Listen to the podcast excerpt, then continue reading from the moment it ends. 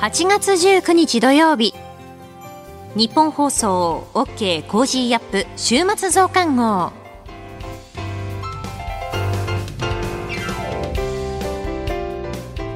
日本放送アナウンサーの新業一華です。OK コージーアップ週末増刊号。今週の放送でセレクトした聞きどころ今後のニュースの予定を紹介していくプログラムです。番組の後半は Cozy up コメンテーターがゲストと対談するコーナー。今月はジャーナリストの峯村健司さんと評論家の江崎道朗さんです。今週もお付き合いください。え今週は1週間にわたって交通安全について特集をしました。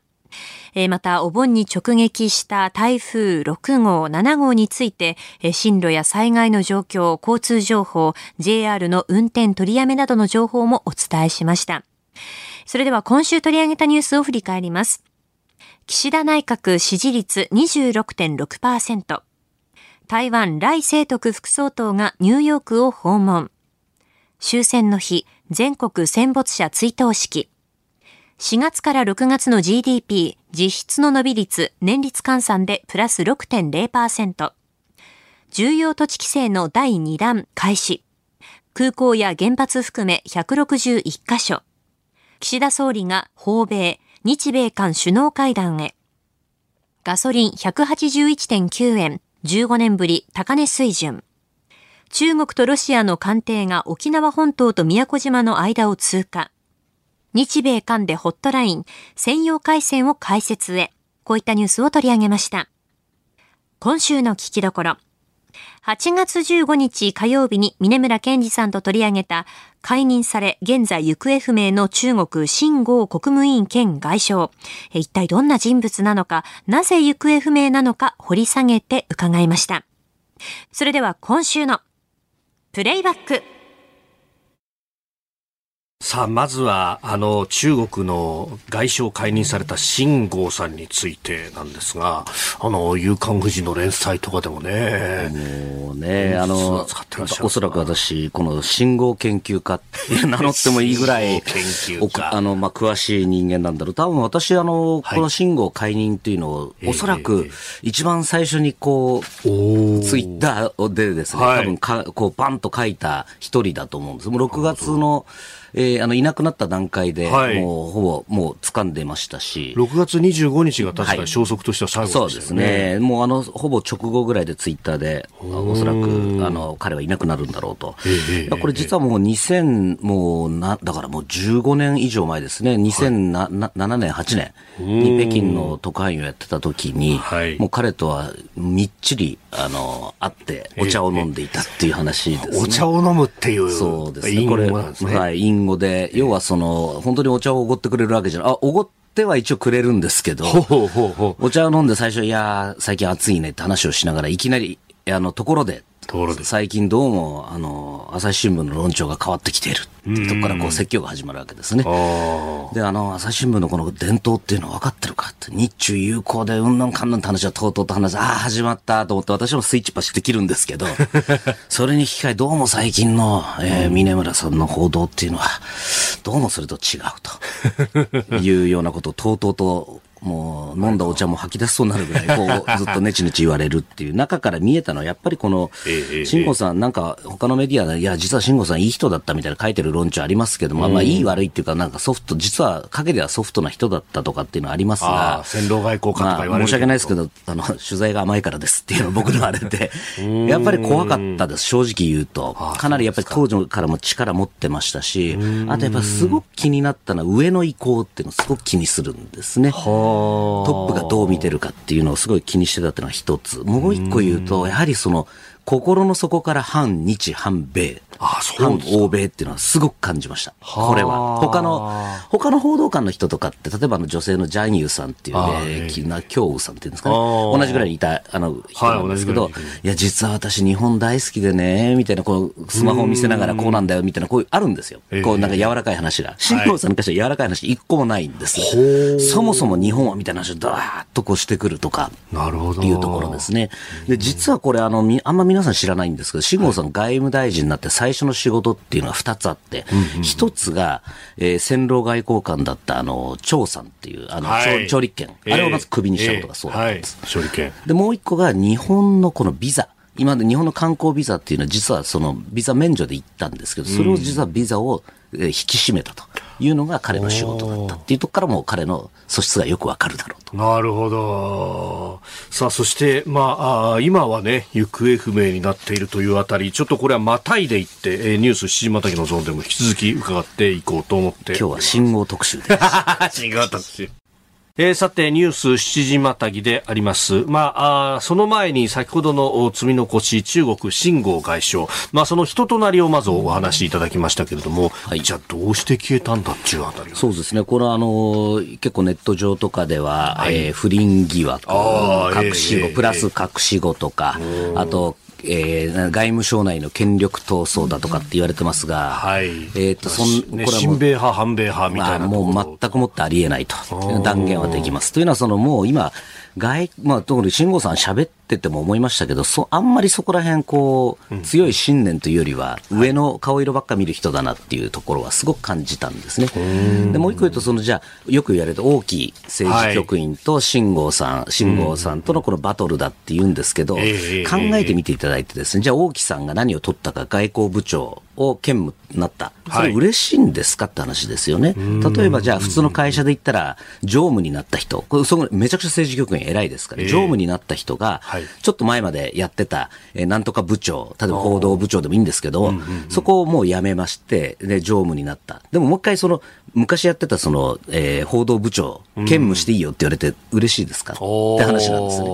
お仕事増えたな。仕事増えたな。で、責任増えて、そうじゃなくても外交部長ってやばいポジションなので。やばいポジションやばいです。これも責任を負わされて詰め腹切らされかねないポジションですから、そんなものやるってありえないですし、そもそもさっきのその話で言うと、やっぱ信号が、えー、親米派、云々っていうのはこれはないです。本当にないです。で、特に外交部っていうのはもう今本当に力なくなってますので、もうあの、そんなもう路線対立なんてありえないです。もうすべては習近平、えー、大音体が言ってることがすべてなんですね。なるほど。そんな中でその対立っていうのはまずありえないっていうのが、あの、すごく大きいと思います。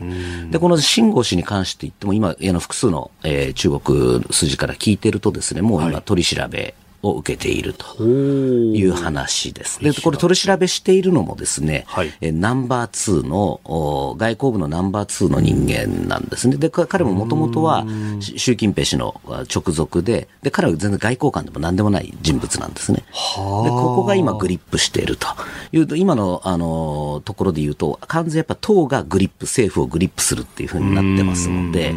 もう完全にその、もうなんていうんですかね、外交部自体が力がなくなっている。ますます今回の事件をもってしてなくなっていくんだろうというのが、外交官じゃない人が、まあ、ある意味政治将校的にナンバー2にいて、そうですね。それが取り調べをするおっしゃるとりです。だからこのロケット軍も今、あの、同じくこの、あの、なんですか、みんないなくなっちゃったり自殺したりしてると、これも同じ構図で、はい、あの、この間司令官とナンバー2の政治員っていうのはクビになった、クビになった解任されたんですね。はい。で、もともと空軍、海軍から全然関係、ロケット、ミサイル撃ったことない人間がこう、来たと。で、さらに政治委員って本来ナンバー2である政治委員の方が偉い人が来てる。これつまり何かっていうともう、組織が腐ってるから、取り締まり。で、党、習近平閣下の、えー、直属のこう党の人間が取り締まると。そういう構造になってるんですよね。なるほどね。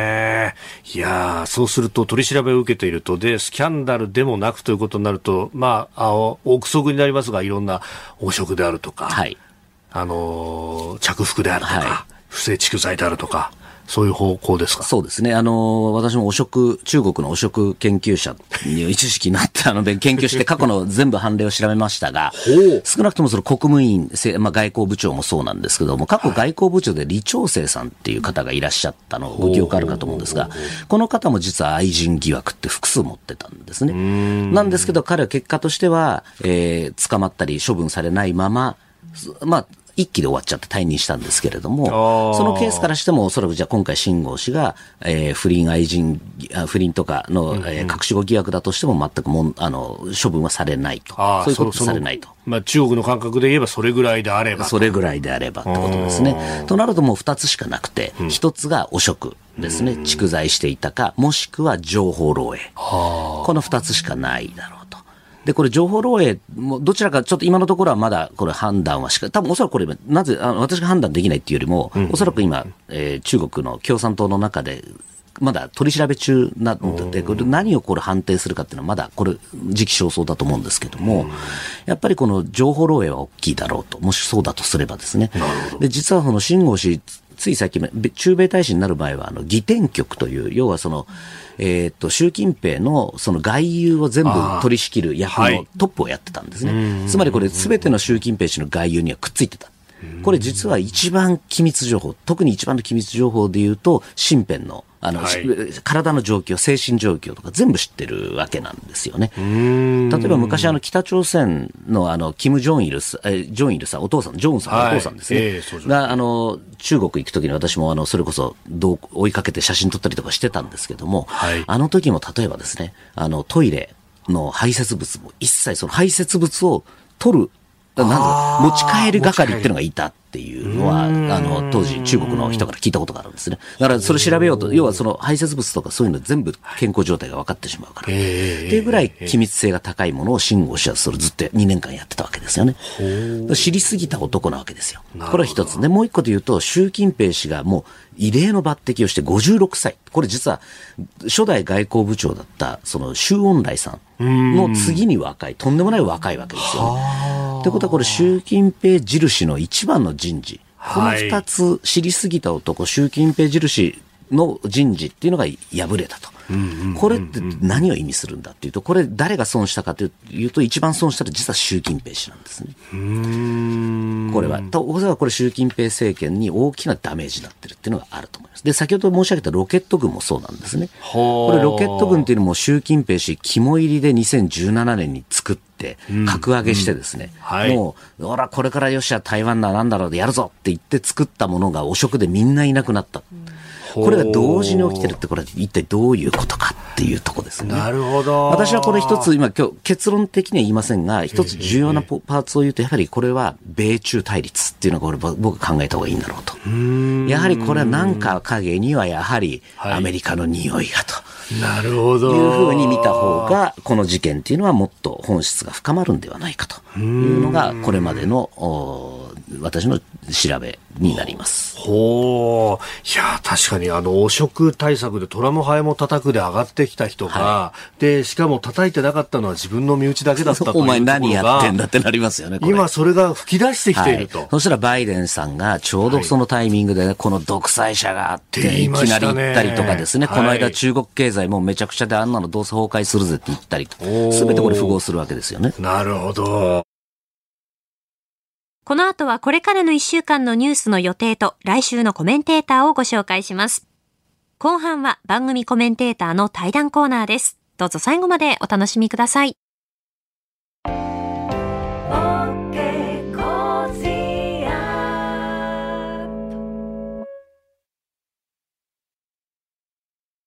自分よし、相手よし、第三者よし。この三方よしの考え方は、より良い人生を築くための重要な指針です。モラロジー道徳教育財団は、ビジネスリーダーのための経営誌、月刊三方よし経営を発刊。人づくり、SDGs に取り組む企業の皆さんにおすすめの一冊です。お問い合わせいただいた方全員に、月刊三方よし経営の見本誌、さらに小冊子心に残る話ベストセレクションを漏れなくプレゼントしています。詳しくは日本放送のホームページ内のバナーをクリック。創立96年、道徳で人と社会を幸せに。公益財団法人、モラロジー道徳教育財団。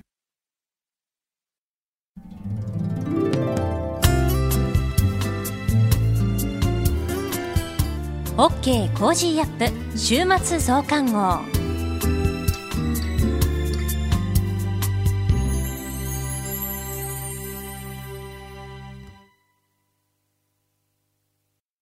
日本放送アナウンサーの新業一華がお送りしている OK コージーアップ週末増刊号。ここで番組からのお知らせです。飯田浩二の OK コージーアップは8月28日月曜日からの1週間特別企画をお送りします。Cozy up 激論ダブルコメンテーターウィーク。毎日6時台から2人のコメンテーターが生登場。政治経済から外交安全保障までニュースを徹底解説、生で激論を繰り広げます。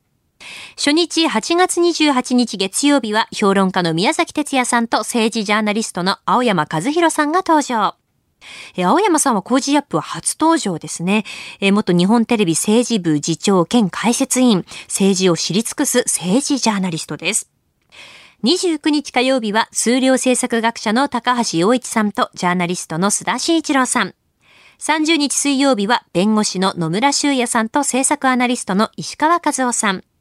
31日木曜日、ジャーナリストの峰村健二さんと軍事評論家の小泉優さん。そして最終日、9月1日金曜日は経済学者の飯田康之さんとエコノミストの片岡剛一さんです。えー、そしてですね、ポッドキャスト、YouTube の編集版には、えー、盛り込まれてはいないんですけれども、6時40分からの黒木ひとみさんの朝ナビには、オールナイトニッポンミュージック10でも馴染み、歌手の森高千里さんが毎日登場します。えー、さらに千葉県の美味しい野菜詰め合わせも毎日当たりますので、ぜひご応募ください。飯田浩二の OK 工事アップ激論ダブルコメンテーターウィーク。8月28日月曜日の朝6時から。ぜひお聞きください。続いてはこれからの予定をお伝えします。8月20日日曜日、自民党安倍派研修会、南米エクアドルの大統領選、グアテマラ大統領選決選投票、広島市の土砂災害から9年、8月21日月曜日、国民民主党代表選告示、アメリカと韓国両軍が大規模合同軍事演習を開催。8月22日火曜日、定例閣議。ブリックス首脳会議開催。中国の習近平国家主席と南アフリカのラマポーザ大統領が会談。自民党谷垣グループ研修会。8月23日水曜日、アメリカ共和党大統領選候補者討論会。ジンバブエ大統領選。8月24日木曜日、全国知事会議開催。G20 貿易投資担当省会合開催。アメリカジャクソンホール会議開催。8月25日金曜日、定例閣議。小池知事定例会見。8月の東京特部消費者物価指数発表。古川聡飛行士ら4人が宇宙船クルードラゴンで国際宇宙ステーションに向け出発。8月26日土曜日、種子島宇宙センターで H2A ロケット47号機の打ち上げ。宇都宮市と芳賀町を結ぶ次世代型路面電車 LRT が開業。続いて来週のコメンテーターのラインナップをご紹介します。8月21日月曜日、ジャーナリストの須田慎一郎さん。22日火曜日、ジャーナリストの有本香里さん。23日水曜日、数量政策学者の高橋洋一さん。24日木曜日、作家で自由民主党参議院議員の青山繁晴さん。25日金曜日、外交評論家で内閣官房参与の宮家邦彦さん。コメンテーターの皆さんは6時台からの登場、ニュース解説をしていただきます。この後は、 Cozy up コメンテーターがゲストと対談するコーナー。今月はジャーナリストの峯村健司さんと評論家の江崎道朗さんです。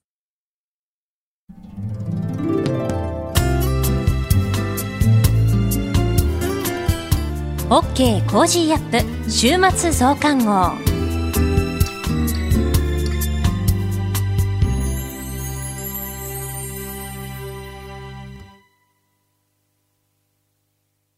道徳って何だろう？思いやりって必要なの？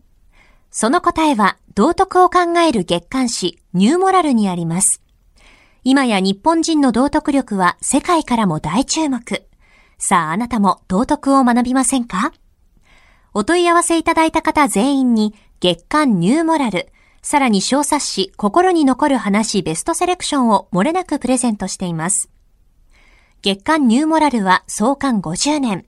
日々の出来事をテーマに人間力が豊かになるエピソードが満載です。詳しくは日本放送ホームページ内のバナーをクリック。道徳で人と社会を幸せに。公益財団法人、モラロジー道徳教育財団。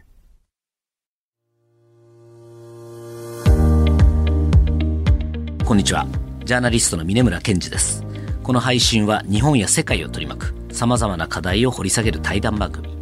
今回のお相手は、麗澤大学客員教授で評論家の江崎道夫さんにお越しいただいてます。よろしくお願いいたします。よろしくお願いいたします。えー、前回はかなりディープなこの日本、はい、さらにこの日本の歴史ですね、戦前から遡ったこのダイムの必要性と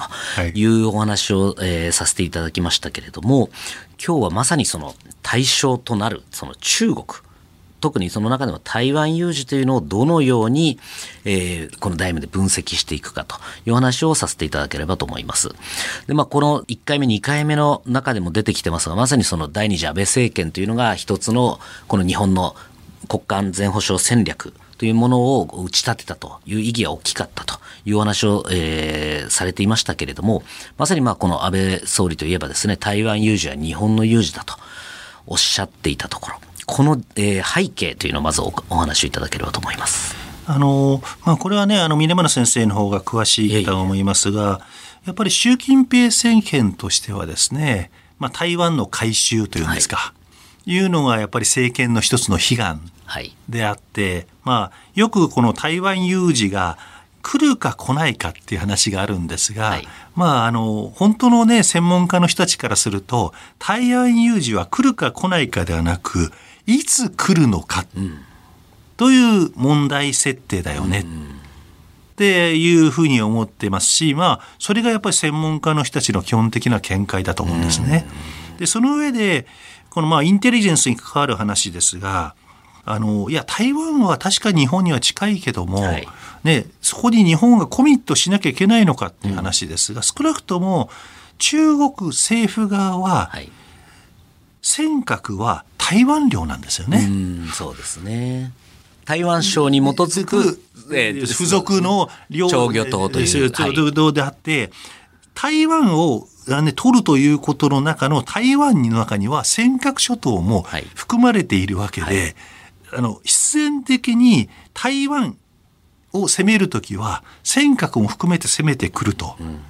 いうふうな戦略で中国が考えている。うん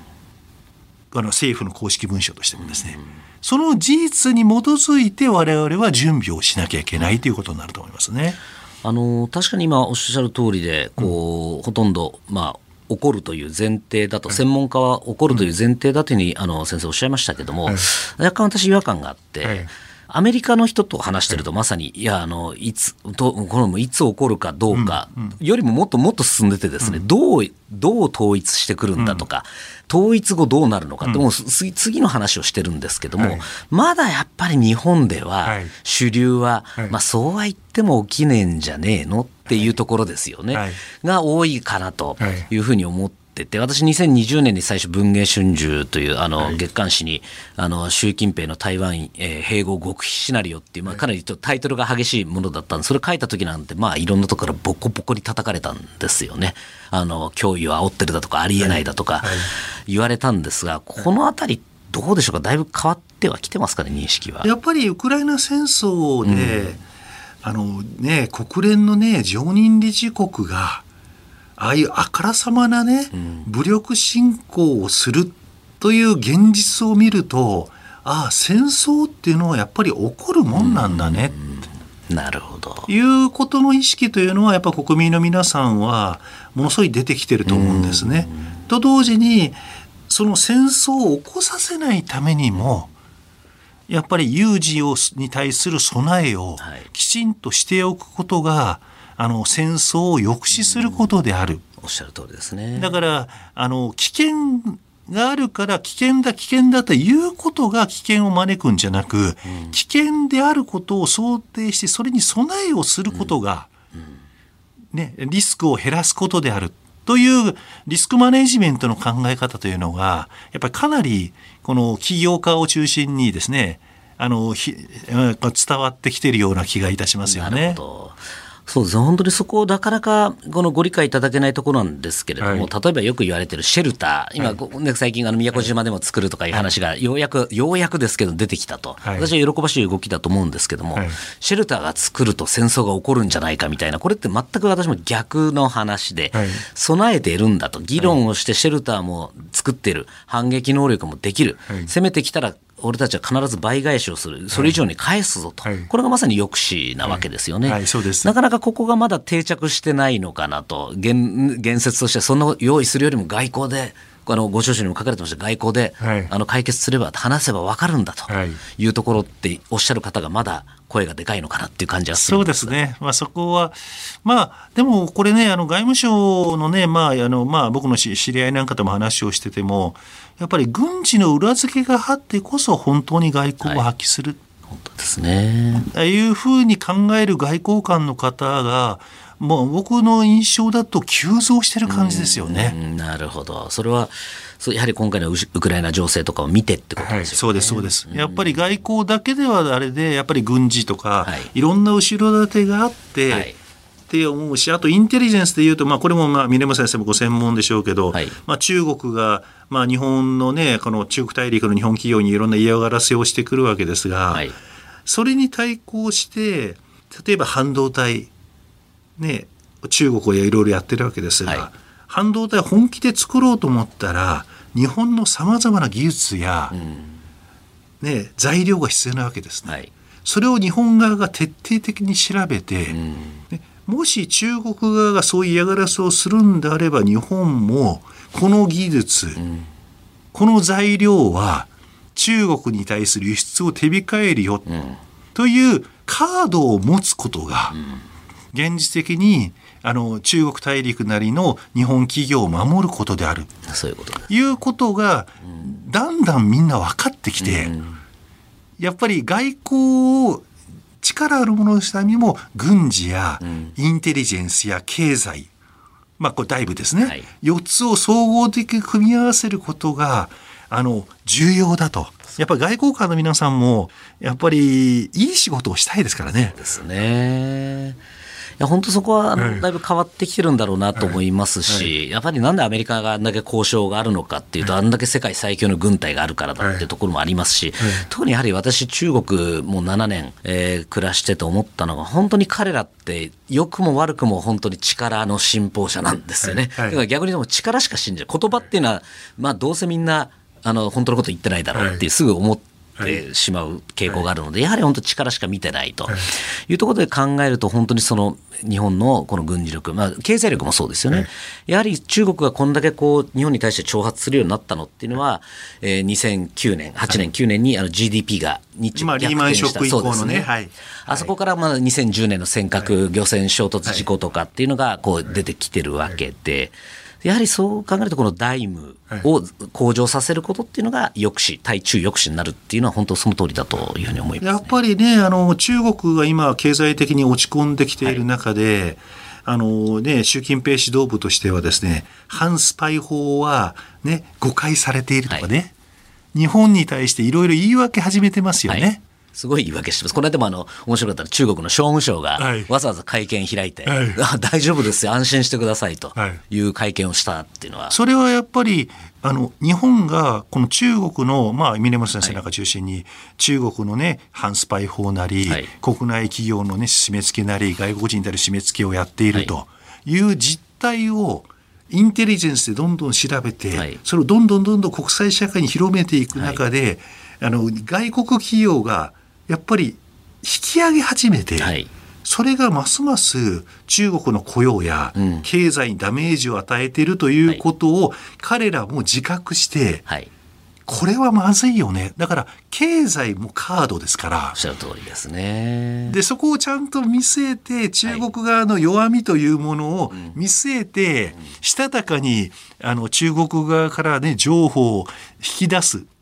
という戦略的外交だから外交は外交だけじゃなくて経済や軍事やインテリジェンスと連動させて初めて効果的なものになるっていうことが、あの、日本の企業の皆さんもだんだん分かってきてますよね。うん、おっしゃるとむしろ政府より早く。早く分かってる気がするね。そうそうそうそう。そう思いますね。はい、この間も本当にまさに、あの、日本のあの大手製薬会社のアステラス製薬さんの、はい、あの、中国の現地法人の幹部が、こう、拘束された後っていうのも、まさにこの、あの後、あの、林外務大臣が言ったにもかかわらず、助けられなかったと、はい、だったらもうあそこ私やっぱりもう行かなくてよかったと思うんですね、はい、助けられる道筋がないのに行くっていうのはこれ逆にもう何もできないっていうのを認めてしまうことになるわけですから今本当にあの先生おっしゃった通りもう引き上げるよぐらいの勢いで言うっていうのは非常にもっと重要なんじゃないかなと思いますよね。あの僕林外務大臣の訪中の時はですね、あの北京指導部に対して林外務大臣はね、中国にいる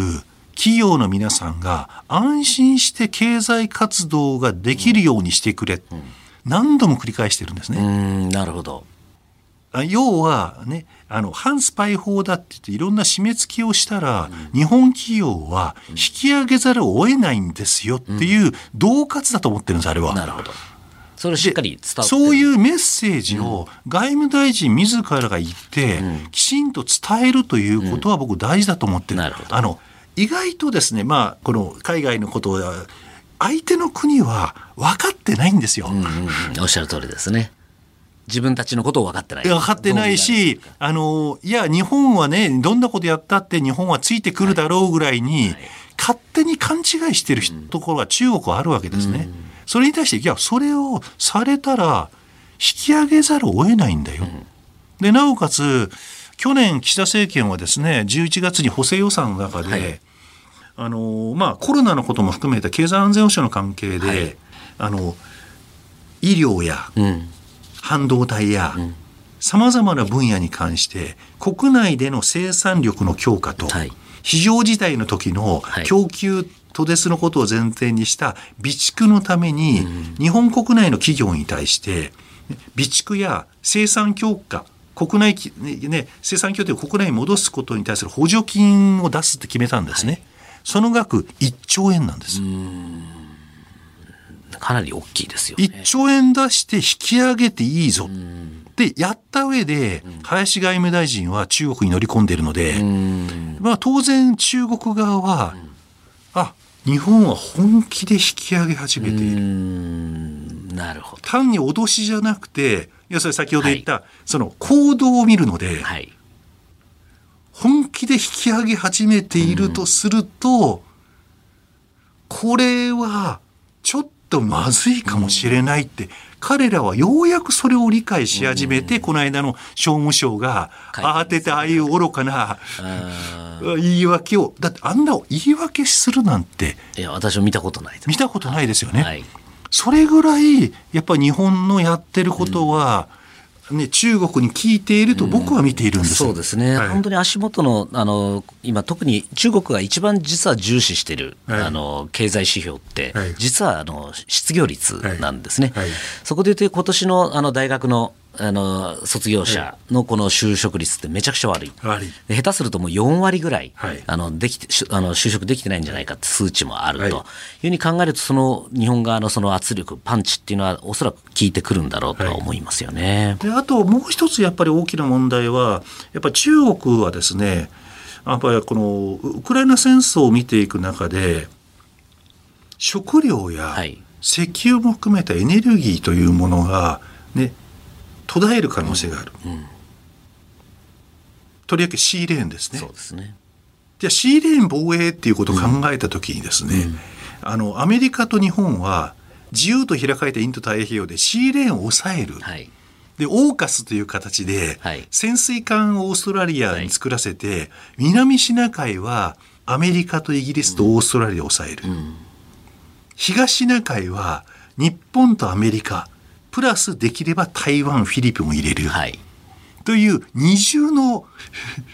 そ うですね。このリンク、ね、リンクを作って、えー、あの中国のシーレーンをねいざという時封鎖できる体制を着々と作ってますので、はい、ですね、戦略的に。これ面白い。中国側の,、い、あのいろんなこう文書なんかにもですね、はい、非常時にはまずあの我々のシーレーンがアメリカ、はい、あのアメリカおよびその友好国同盟国によって封じ込められる。それをどうするんだっていうのかなり事細かに出てますよね。はい、でそれをできる体制を、うん。日本とアメリカは戦略的にフィリピンを巻き込み台湾を巻き込みオーストラリアを巻き込みインドを巻き込みでやっているのであの昔だったら日本は口だけ。はい、そうですね。でも、第一安倍政権からは、軍事と外交とインテリジェンスと経済4つ組み合わせて、ことさらにね、中国けしからんなんていうことを言う代わりに、はい。行動で。行動で中国をじわじわじわじわと追い詰める、まあ戦略的な、えー、あの対話を中国とやっているので、そういう意味では中国としては非常にやりづらい状況だと思いますよね。ねだからこそこういろいろ腹立っていろんなことをやってくるだろうというところに結びつくわけですが、そういう意味でやはりこう今お話伺ってもこのダイムの重要性っていうのはよく皆さんもお分かりいただけたんだと思います。えー、今月は麗澤大学客員教授で評論家の江崎道夫先生にお話を伺っております。えー、次回もまたよろしくお願いいたします。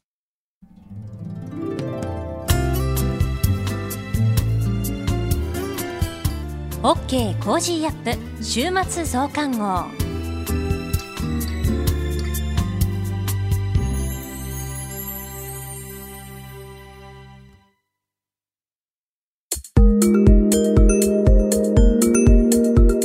あなたと一緒に作るニュース番組日本放送飯田浩二の OK コージーアップ。平日月曜日から金曜日朝6時から8時までの生放送でお届けしています。FM 放送、AM 放送はもちろん、ラジコやラジコのタイムフリーでもお楽しみください。OK Cozy up 週末増刊号。ここまでのお相手は、ニッポン放送アナウンサーの新行市佳でした。